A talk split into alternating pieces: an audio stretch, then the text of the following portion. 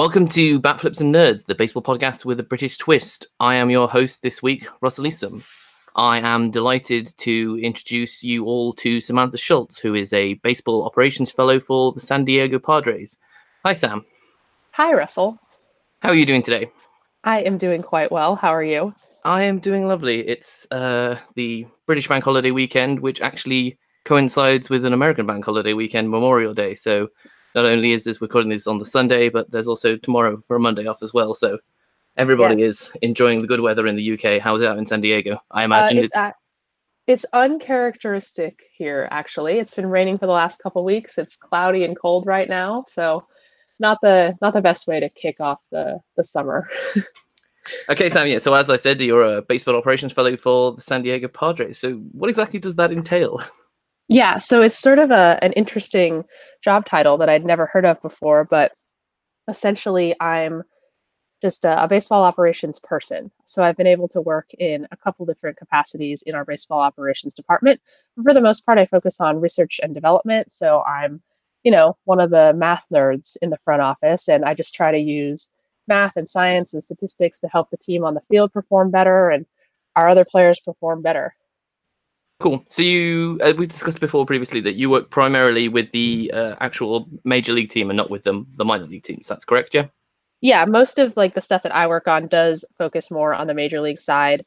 Um, I have worked with minor leaguers before, but for the most part, my interest lies with the major league team. Yeah. So yeah, so uh, we met in Arizona earlier on this year. Uh, I wanted to ask you the question: probably what was more bizarre, a man from the UK being there, or a man not wearing gingham being there? SABR Analytics conference. Yeah. Um, I think I was just most surprised like when you started speaking and I was like, oh my gosh, this is a British baseball fan. Like I did not know those existed. Um, but yeah, no, it was it was awesome to meet you and like I was so intrigued by your Indians hat. I was like a British Indians fan. Very interesting. Yeah. Um, if you if you speak to various uh, British fans about sport, the the stories that they come up with for how they come into the sport, uh, all all are so bizarre and so varied. It's kind of you can create your own kind of like podcast just doing that. Uh, so yes, it was it was great. But uh, did you remember when you went to your first game when you were a younger kid? Um, yeah, I think that my first Major League Baseball game. Um, I grew up a San Francisco Giants fan. So I had the opportunity to go uh, to San Francisco for one of my birthdays, and I just remember thinking like how fast the game was. It's a lot faster in person, and the the players are so much bigger than I had expected. Like they're, they're it's just so different when you're in person. And I remember like when the lights were on and wandering around the concourse, just feeling like so blissful.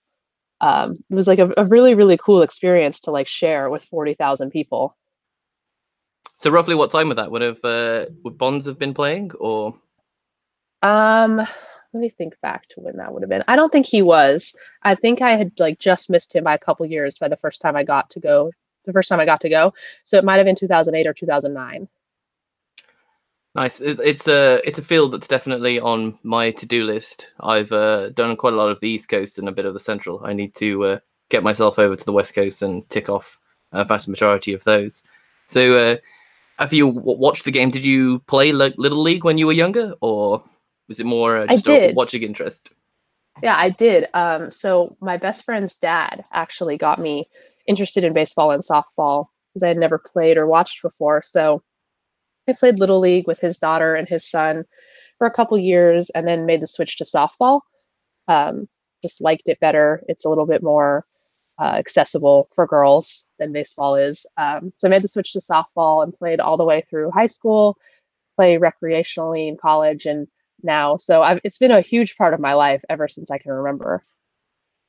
Okay, that's cool. Uh, you were a, a fellow of the MLB's inaugural diversity fellowship program in 2018.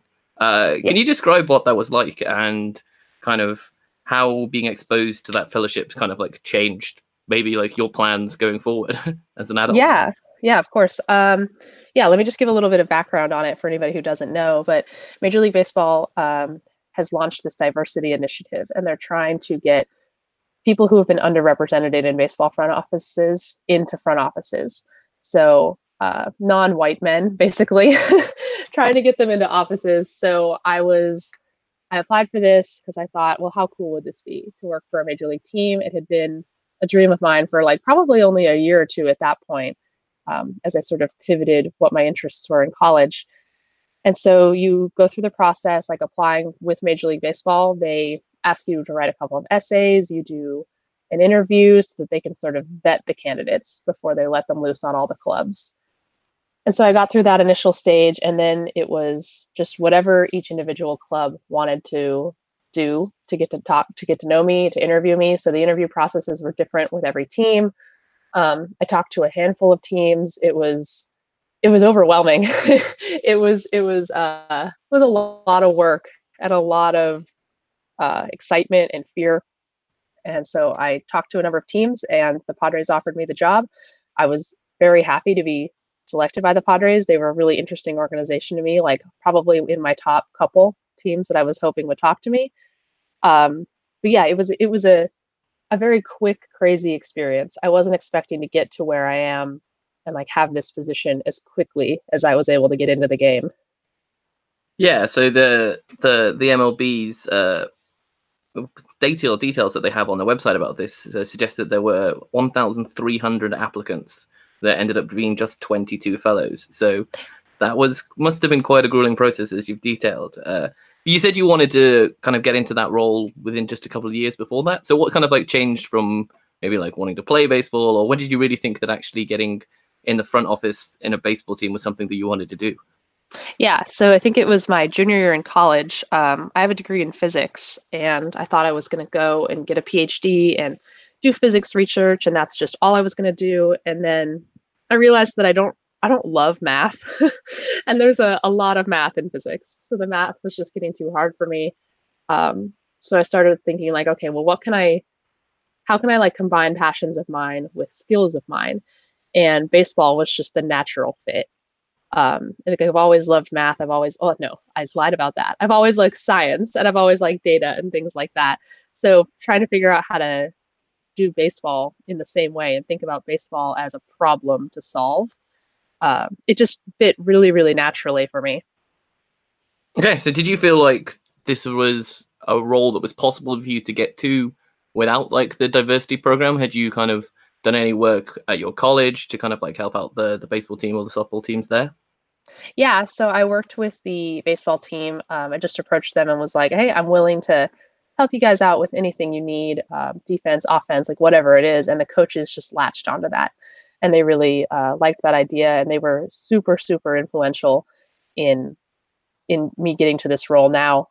Um, I think I probably would have been able to get a job in baseball. It might have taken longer.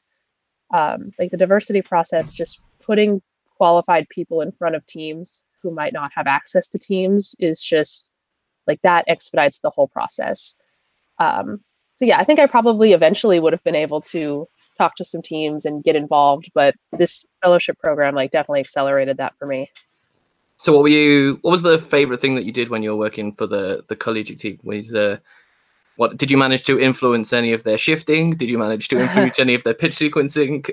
did you get into uh, that level of detail? it didn't. It, it didn't get that detailed. No. Uh, mainly, they were interested in like how do we I mean, it's it's a simple question, but it's hard to solve. Like, how do we win more games? Yeah. And to do that, you need to score more runs than the other team. So I took a list. I took a look at like their their uh, their offensive stats, like on the base pass. Like, when are they taking advantage of extra bases? Are they mm-hmm. beating the team at getting the extra base? So if there's a wild pitch pass ball, are they taking that opportunity and being aggressive? So we sort of like attacked it from that way. Like, are we winning the opportunities on the base pass? And so we started yeah so we started looking at it like that um we just like just i think just by like illuminating the data and being like here's how you guys perform is a really effective way to just be like oh now that we know that this is how we behave as a team like how can we exploit it or how can we ignore this uh this thing that we're not so good at so i think like a lot of it is just illuminating the data and making it digestible for people who yep. may not just be able to stare at a wall of numbers and get something out of it.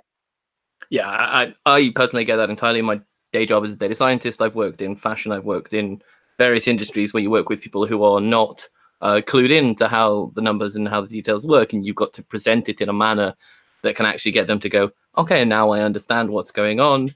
You can get them through that. It's very interesting that you chose to do on base running. I felt that was, that's probably something that is discreet enough that didn't require the the high level technologies to kind of give you an answer or give you a solution to. Yeah, like college baseball teams actually have a bunch of data. I think it's just about like having the personnel to manage it. So it, it wasn't that difficult, like once we had the data to get it into a format we liked and to like really tell a story with it. That's interesting. Um, so you said the the Padres are one of your top options. Uh, did you have a choice in the end? Uh, did you get multiple offers, or was it did you kind of just get the Padres offer and kind of stop down the road with everybody else who was in the fellowship program? Yeah, so I did have uh, multiple offers. Um, I don't know if that was like typical of the people who were selected, but I did have multiple offers. I think in all, I ended up talking to five or six teams, um, and two of them were like heavily pursuing me and they, it was a it was a really tough decision. Um, even though I'm from California and San Diego sounds like a dream to most people, it was a it was a tough decision. But it ultimately for me came down to in San Diego, I felt like I was going to be able to help create something or help set the bar for what research and development was going to be in San Diego. Where with the other team, I would have had the opportunity to learn from some really really great people and improve on what they're already doing but the prospect of like let me create this and set the standard was a little bit more appealing yeah you felt that you were joining the padres on the the cusp of greatness and you wanted to yes. you wanted to help them uh, take it over that line yes definitely okay so uh, we'll talk about kind of a little bit more about what you actually do now so kind of like what's the the, the size of the baseball operations team within within the padres um, i'd say we probably have 15 to 20 people who are in the office consistently. Um, so people that you're seeing every day and that you're around every day that work physically in the offices. And then we have a pretty expansive scouting, scouting, scouting department as well. Um, I think there was a an article like not too long ago actually about the size of scouting departments, and we still had a very large scouting department. But yeah, there's like 15 to 20 of us who are consistently around in San Diego. Okay, so um, with your role, do you actually have any direct interaction with players, or is it more kind of like you're presenting uh, information that then someone else is kind of like presenting onto the players?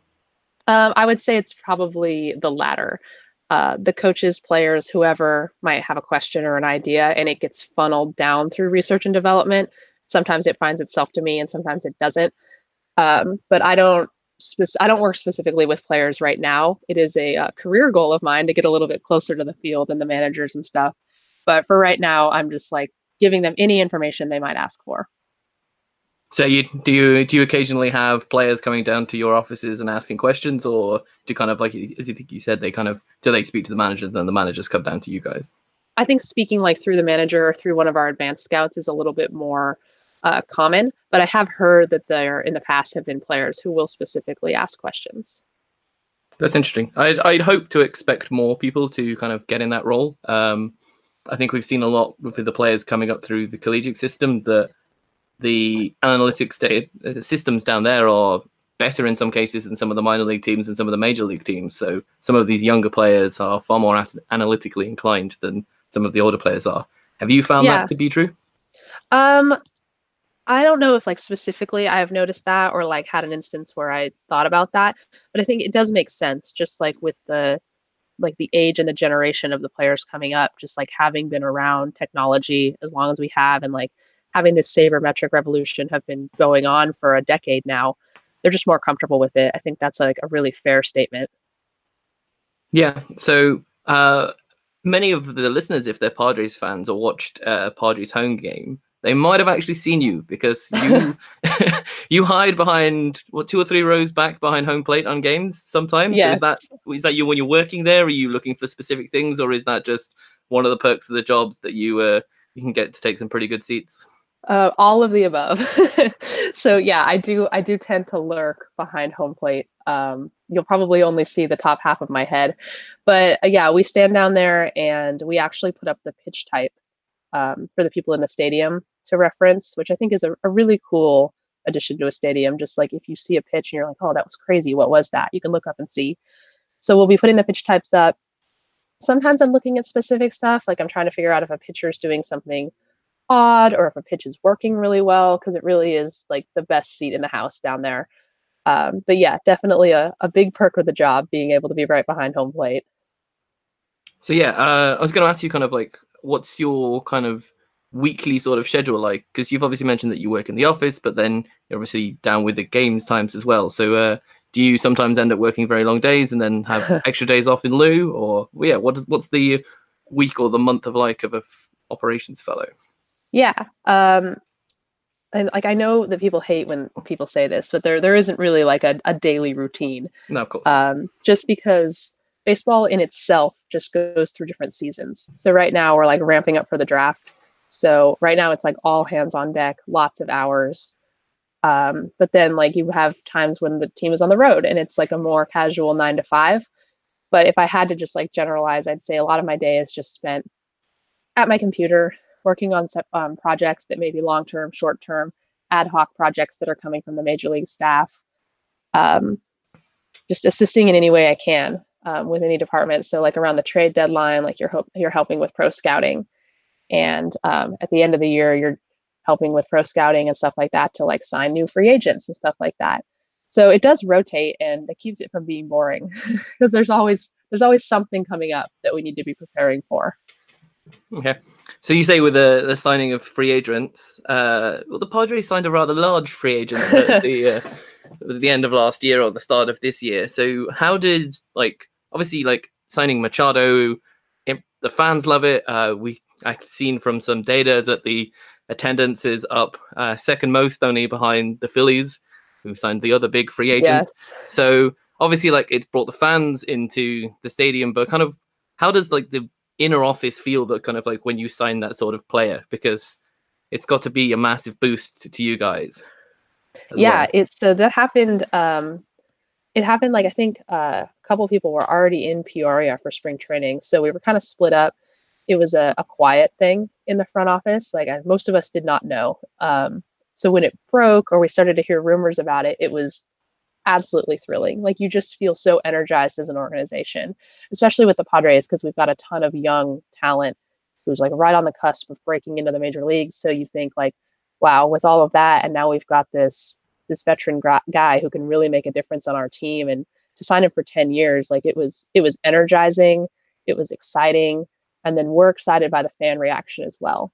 So I'd only been in San Diego, I've only been there for a year, but in these last six months since we started bringing up the new guys and Machado came, like it's a whole different attitude in San Diego about the Padres. People are excited. They want to come to games. They they love Manny. So it's been invigorating for the entire organization. So yeah, so you talk about bringing up the new guys. Obviously, uh, Fernando Tatis Jr. is the is the name that will stick together. But obviously, Chris Paddack has had a fantastic start uh, as well. How does how did you know that like Tatis Jr. was going to get called up, or is it was that the same sort of thing? We I've read articles talking about the fact that like Machado and Hosmer went straight to the owner and managed and were just like, "You've got to bring them up now." So was that Yeah. as kind of like as equal excitement as the Machado signing? Yeah, I think that um like personally I I wasn't sure whether or not Tatis would make the opening day roster. Um having never played in AAA, like there's always a question. Like is he going to be able to make the adjustment adjustment to major league hitting? But like, you know, he gets the call and he's there on opening day and you're just excited. And then for him to perform the way the way he did like right out of the gate was also very exciting. So yeah, I don't know like really what I expected from him other than, you know, I'd heard that he's this great player and when I started, he was actually injured. So I like I hadn't really seen him play a lot. So it's exciting for me to see him in action as well.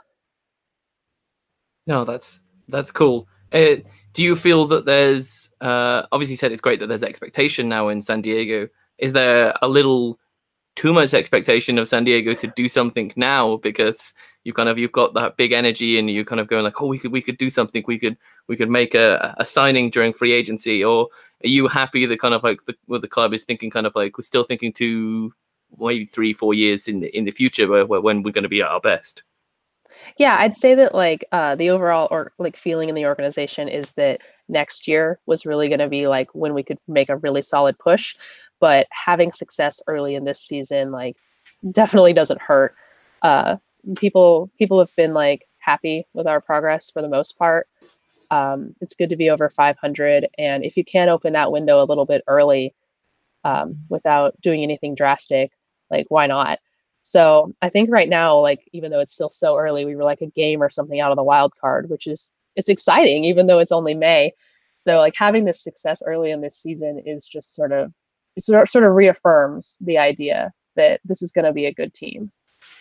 So yeah, so how, how do the ups and downs of the team kind of affect like the front office? Like you say, obviously like these highs that you've got from the signings, but you've kind of had the lows as well. Tatis Junior, that that injury when I first watched it, I thought that looked really painful, and I had no idea how long a player would be out for doing something like that because it looked frankly horrific to see a yes. man do the, that sort of splits. and then obviously on the day of recording, uh, they Padres have potentially just had their greatest game ever, hitting uh, as you stated, like it's the first time they've hit seven home runs in a game ever. Yeah. So yes, uh, yeah, I'd say it's definitely uh, it's emotional. So like when we win, everybody's excited, everybody's happy. Uh, a little bit easier. There's less to fix and worry about.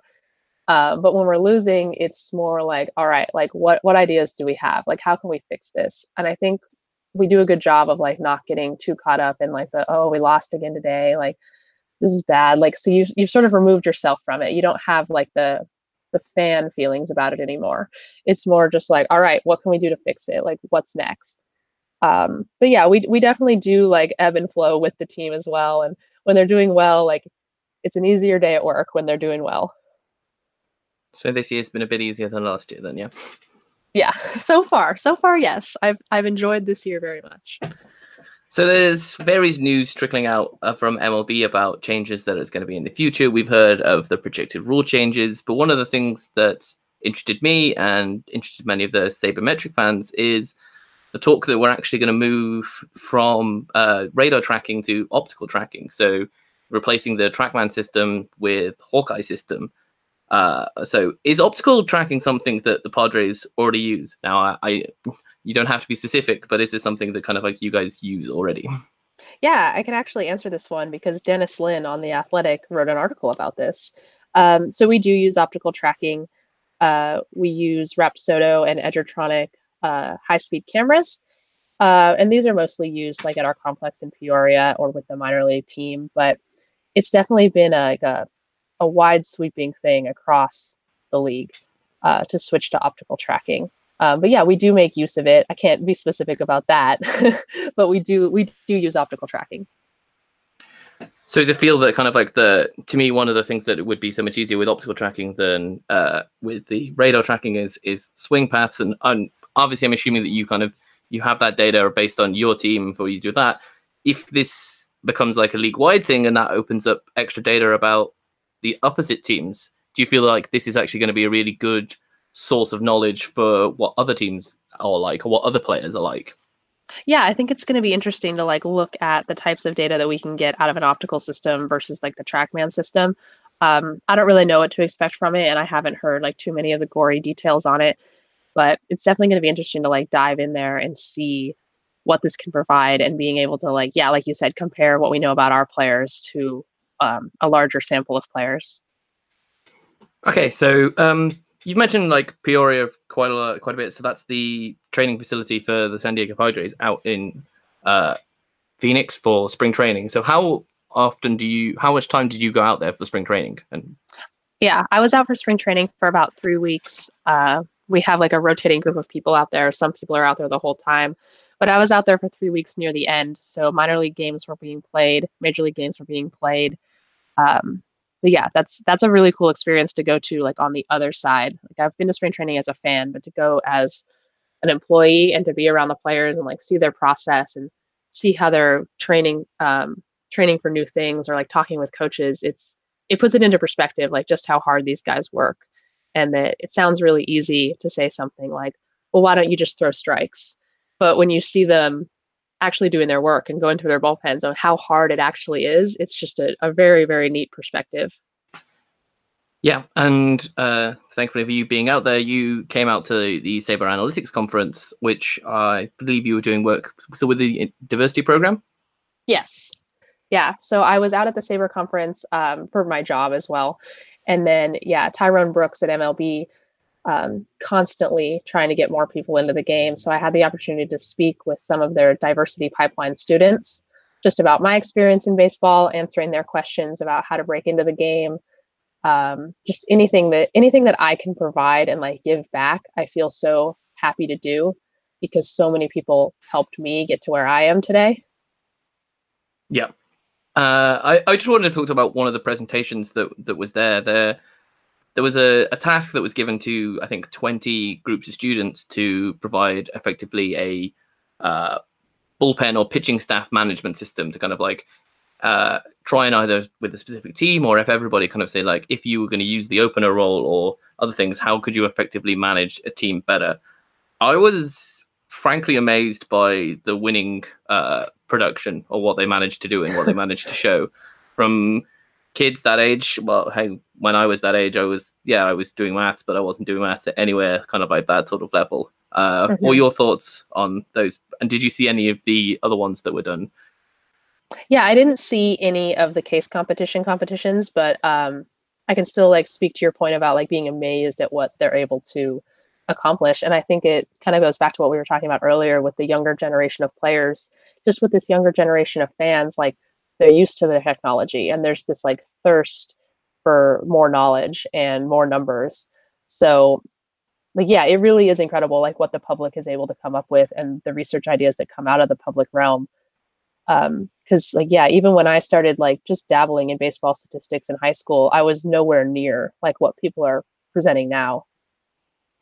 Yeah, no, I'm I'm perfectly happy with doing statistical analysis, and I I will love and do that to the cows come home. So you know, ha- having having the access to the Statcast data, which allows you to do that because there's the quality of it, or the quantity and the quality of it, so you can actually do things like. To me, the shift is what I love more than anything else. So I kind of I'm a person who is probably Rob Manfred's arch enemy, and he doesn't even know that I think he's like arch enemy because he wants to get rid of the shift. To me, coming from European sports, the idea that you can't move your defenders from like set positions seems stupid, and I I would love to see more experimentation uh, being done with that. I think we saw a little bit in spring training this year with the four man outfield, and I just wonder if we're kind of like if that's something that we're going to see more over the next kind of year or so before any rules come in that kind of adjust to stop teams from doing that going forward. Yeah, I personally love the shift as well. And um, like while I was before I worked for a team, the thing I wanted more than anything was player position data. And then as soon as I started working for a team, I was like, yes, I have access to this. And then Statcast made it public. Uh, so that was a little bit of a letdown. But yeah, I personally love the shift too. I think it's like it's it, like you said, it's like really interesting and experimental. I would love to see a baseball game where you could sort of remove the human element of like it feels weird to be standing here and just do like exactly what a program optimization thing said you should do and see where the players would would be standing and see what it would look like. I think that would be a fascinating experiment.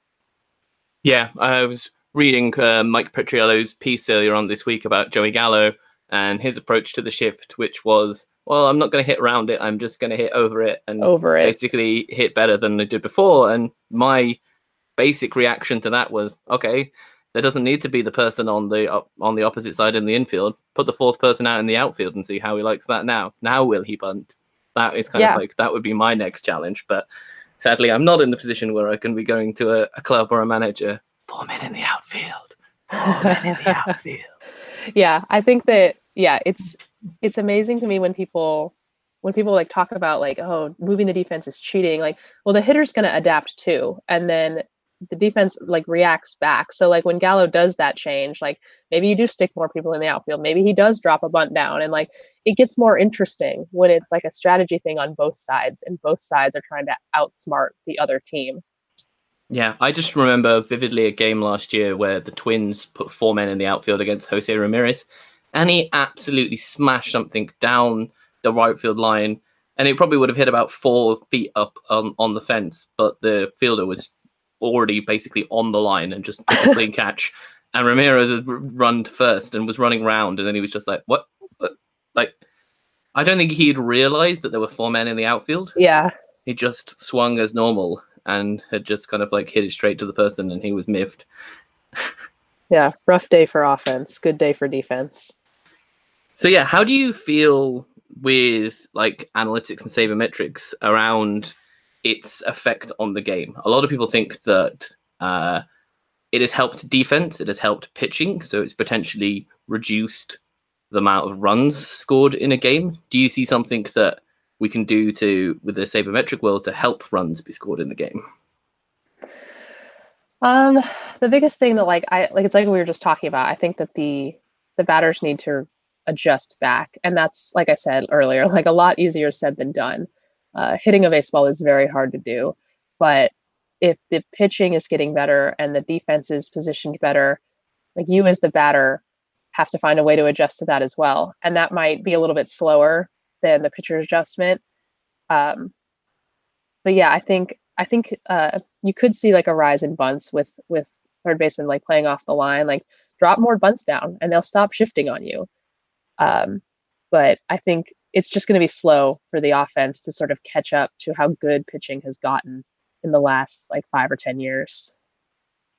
Yeah, my I already had don't have a great opinion of bunts, and then when Trea Turner broke his finger bunting after hitting two home runs in like the first three games, it's like you put yourself in a much dangerous position, I think, with bunting. So, um, yeah, it'll be very interesting to see how the the players react going forward to the changing world that we live in, and the the changing run environment that we live in right now will definitely yes. affect things going forward. With the pace of play that we're being questioned about, and all of those different things coming into the game, baseball will change. Uh, I don't think anybody can say that baseball's the same game that it was 20 years ago. And no, I don't. Be... I don't think so either. But like, this isn't the first time baseball has changed either, and I think people people forget about that. Like, we went through a whole dead ball, live ball era, like not not too long ago. So, baseball, like anything, is going to adapt to what's going on on the field, and I think that's what makes baseball so fun is that it, it feels more like a game of strategy and less like a game of just like pure strength. Um, yeah. So yeah, it, it's definitely going to keep changing, and I I think it's exciting to see a sport that can adopt this well or adapt. Sorry. yeah, well, everybody in in London and parts of Europe are we're looking forward to our, our first chance to watch live baseball uh, in London in just over a month's time when we'll get the Yankees and the Red Sox coming down. So I think we're all waiting to see the London Olympic Stadium be converted into a baseball field and to have our American hawkers offering us beers and hot dogs. And give that experience to fans who haven't been as lucky as myself or others to head out to the States to watch games. I honestly think that going to spring training is one of the greater experiences you can do because you can watch uh, 20 games in about 10 days because there's an evening game and there's a day game which are all within like 30 minutes drive of each other. So you can just watch baseball. And you can watch 15 teams of the players i got to see mike trout and ichiro suzuki and kikuchi and it's like they're players that i've never had the chance to see before from my trips to cleveland or my trips to new york so it was an amazing experience and i really think that i hope that there are people this year that get to come down to london and see their first game and love baseball as much as i do yeah, no, I'm very, very excited about the London series. Like I've I've said for a long time that if Major League Baseball wanted me to move to London and like, you know, create the British baseball fan base, I would do it in a heartbeat. So I'm I'm very, very excited about that. And like just to mirror what you said about spring training, it's it's such a unique experience at spring training. Like if you if anybody has the opportunity to do it, I highly recommend it. Just because you can watch so much baseball and it's a much more relaxed setting. Like it's easier to to watch what the players are doing and to talk to the players and it's just such a fun time. So if you can go to spring training, I highly recommend it. Yeah, and I'll, and I'll work on the MLB diversity program to see if being English is diverse enough to uh, get me uh, easier access into to working in the states. Uh, yes. I I doubt that's the case, but uh, yeah. But if, um, if anybody listening does want more information about that, like please feel free to like find me on Twitter and and let me know as well because um, they are doing another round of diversity hires so if any if that piques anybody's interest like please let me know i'll give you any information you want about it so yeah i think that probably does just about wrap up our, our chat today sam um, if you want to go ahead and tell people where they can find you on twitter to uh, see your occasional ramblings about the San Jose Sharks and other, other things, goings on things that baseball. are not baseball. Yeah. yes, it's obviously you can't quite tweet about those. no. So yeah, you can find me on Twitter, Twitter at real Sam Schultz. Um, yeah, but please feel free to reach out if anybody has questions, comments, anything. Uh, I do tweet about baseball sometimes, but it's not as interesting as you might think.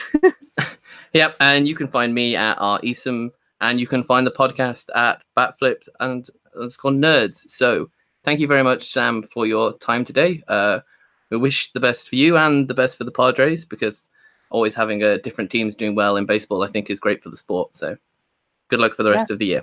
Thank you. Thank you for having me. I really enjoyed it. No problems. Cheers.